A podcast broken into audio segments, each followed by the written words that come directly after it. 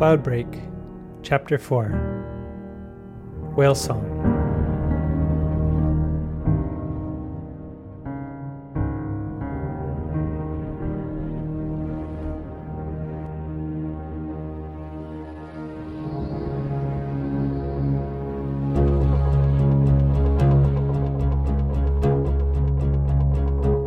When it came to tracking down this mother whale, Estelle had developed a unique seeking technique. She would turn on her propulsion full speed for several minutes, then shut it off abruptly. For 10 or 15 seconds, she would once again float motionless until she was satisfied that she had enough of the whale's song to recalibrate her route. Estelle had been doing this for several hours, and she could feel the turbulent tongues of underwater current that indicated that one was getting within the outer reach of the great storm. These currents were much further out than the last time she had been in these waters, and Estelle had to adjust her course several times to stay at a safe distance. The mother whale was close now, not more than a 100 miles away. Oddly, she was not calling to the other members of her pod, she simply kept repeating a short segment of whale song. It was the same melody that Estelle's mother had sung to her as a child, and she had learned it from her mother, who had no doubt learned it from this whale. Every 50 miles or so, Estelle left a pea sized emitter, essentially a trail of breadcrumbs for the harvesting craft should the search be successful. Estelle felt her excitement grow. She had not heard the mother whale in months, let alone seen her. The way in which the whale was communicating was consistent with the larger blooms that Estelle had claimed in the period before this most recent drought. She was not concerned about the other sea folk seekers. The village clusters worked closely together, and algal harvests were shared more or less equally between them. She did worry about the sky people, however, given how far she had gone already and the advantage in speed of the skyfolk sparrows. She thought of her family, the feel of their loving faces, increasingly thin in these days of hunger. She paused for another recalibration, then switched her propulsion system on once again. Half a mile above the surface of the water, Orion gradually began to level out. Peter felt a wave of panic, realizing that he had not had time to make sure that his telescoping claiming rod was in its holster. Anna had just cleaned and oiled the harness, and he typically did a full inventory before taking Orion out on a search. For a bloom to be claimed, the tip of the rod had to make contact with algae in order to send a signal back to officially register the claim. The crushing g forces pressed Peter against the saddle as Orion pulled out of the freefall. As soon as the albatross had completed the maneuver, Peter pulled his head out of the aerodynamic saddle compartment and lunged for the claiming rod holster. Not only was the rod in its place, Anna had programmed a message into it that appeared in Peter's goggles the moment his glove touched the implement. Another claim for Peter, greatest seeker in all of the Skylands. He smiled as he pulled the implement out and readied himself to press the telescope button. The bloom had indeed spread, but not as quickly as Peter had anticipated. The pull of the great storm seemed to be inhibiting the usually rapid algal growth. Moreover, the bloom was uncomfortably close to the storm itself. If Peter waited for the bloom to spread, a few sparrows were almost certain to join him and fight him for the claim.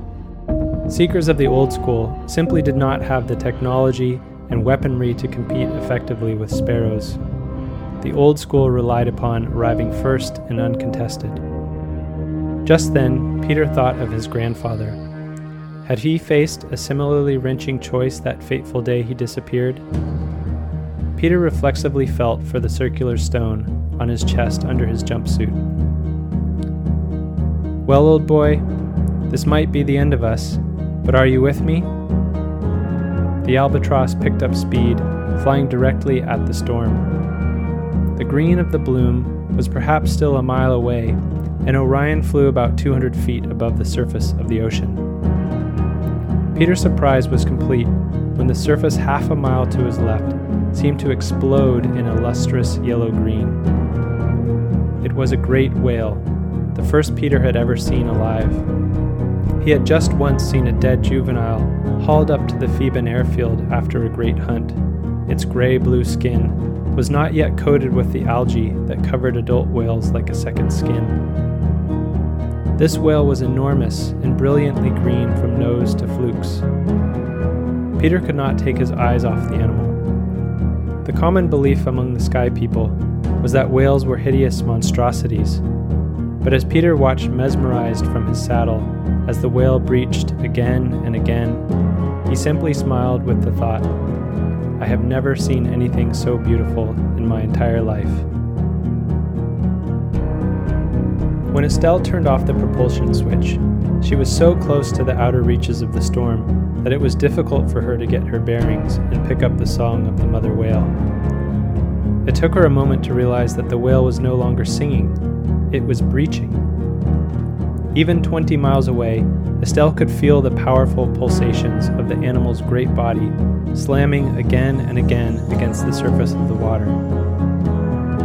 This was highly unusual behavior for a whale near a bloom. A whale breaching in a cloud break was practically announcing itself to the sky people's sparrows with their harpoon cannons that could soon be arriving on the scene if they hadn't already. What are you doing, Mother Whale? Estelle said aloud as she turned her propulsion system back on and sped towards the sound of the breaches.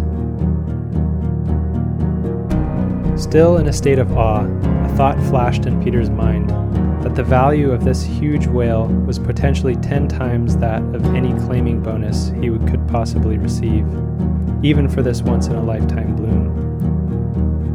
He was disgusted with himself that the thought of killing this most majestic animal could even occur to him.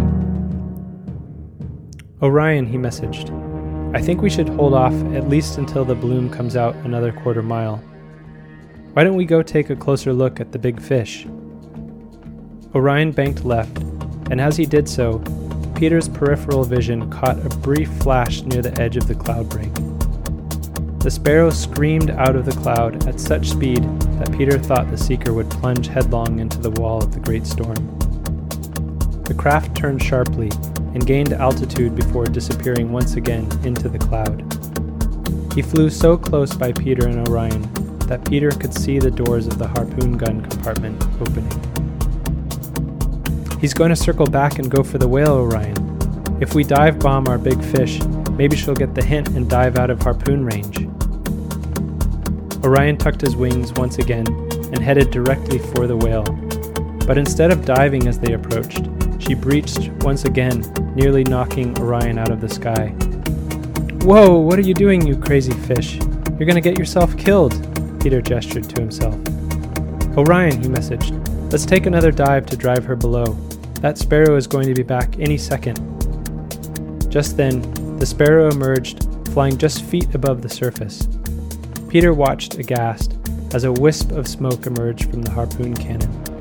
The seeker was flying directly towards the whale. The seeker clearly was not expecting what happened next. The enormous animal breached once again crimson blood shooting out of her flank. The sparrow tried to swerve to avoid hitting the whale, but it was too late.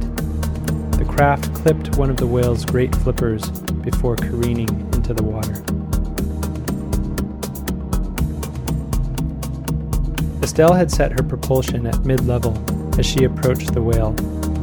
She could not understand why it was not only breaching, but doing so at a faster and faster rate it almost seemed as if the mother whale was in a frenzy. And then, when she was not more than a mile away, there was the sound of one last breach, and then an enormous reverberation, as if there had been an explosion. Estelle quickened her pace, her heart pounding. She was so close to the surface now that her pale blue eyes sensed the light of the sun streaming through the cloud break and covering the surface with life giving algae. But she had no thought of the epic bloom she had finally reached after a dozen hours of continuous swimming. She was desperate to find the mother whale that had guided her and her people for so long. It was not difficult to find her. As soon as the breaching stopped, the whale began singing again, the same short melody that had led Estelle all of this way. It was weaker now, and Estelle could sense that the whale was injured. Why was she not singing to her pod, Estelle wondered. Why this song? When she came upon the whale, Estelle found her at the surface of the water. She quickly swam all around her, feeling her great body, trying to assess what had happened. Estelle let out an anguished cry when she arrived at the right flipper. It had nearly been completely severed. Oh, dear mother whale, what has happened? Then she moved along the whale's body and found the shaft of the harpoon protruding cruelly from the left flank. She quickly pulled out a small vial from her suit and released its contents near both wounds. But there was little chance that a coagulant designed to staunch wounds in men's suit fibers would be effective on this scale. Besides, Estelle knew that the Sky People had begun to lace their harpoons with a poison that paralyzed the animal without killing it so as to keep the meat fresh during transport. She had to get the harpoon out as quickly as possible if the whale were to stand any chance of survival. The harpoon's barbed head had only penetrated 18 inches into the whale's blubber, so Estelle removed her laser knife from its sheath on her thigh and began to cut away layer after layer. I'm sorry, she sobbed as she cut. I'm so sorry. The whale was quite still and continued to sing the song that Estelle had heard since her birth. Oh, no, no, no, no, no, you fool, you fool, fool, fool. Peter's glove hand signed to no one. Orion, circle back over the whale. I want to see what this devil did to her. Orion spread his wings and brought them back to the whale in a wide arc. As they passed more slowly overhead, Peter could see clearly the scarlet blood pouring from the flipper and the shaft of the harpoon protruding from the whale's side. You fool, you damned fool, Peter felt hot tears streaming down his cheeks. Orion, that poor whale is going to get paralyzed by that damned harpoon. It's going to suffer until it reaches Gabilan or until it bleeds out. The bird made a subtle motion with its head, down and to the right. It took Peter a moment to surmise what the bird meant. No, no, I, I, I couldn't do that, Orion. I couldn't. Peter looked down to the base of his saddle, where a long, slender container held a nearly 200 year old harpoon that, as far as Peter knew, had never been used. Orion continued to circle above the whale, and Peter felt sickened as he watched the water darken with the animal's blood. He calculated how long it would take for the Gabalon harvest ship to arrive, how clumsily the whale would be handled by men who had probably never even seen a whale before, let alone transported and butchered one. The thought of the whale having to endure all of this while still alive was even more intolerable than the thought that he, Peter, would have to play the role of executioner. He hesitated for several more minutes before messaging, You're right, old friend. It can't be avoided.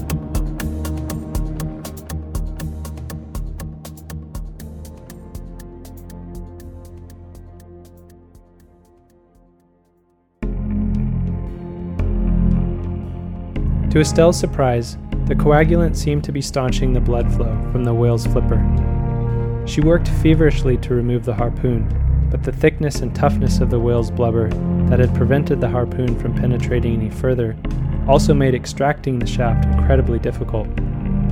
The whale kept singing its simple melody, and Estelle turned on her sound amplifier and began humming the tune along with her. She was so focused on her work that she did not notice how the whale had rotated itself such that her left flank was right at the water's surface and facing skyward. Estelle was so absorbed, in fact, that she did not notice that for the first time in her entire life, she was above the surface of the great ocean. In that moment, harmonizing with the great mother whale, she felt as if all the boundaries were dissolving between herself and the whale, between water and sky, light and dark, past and future.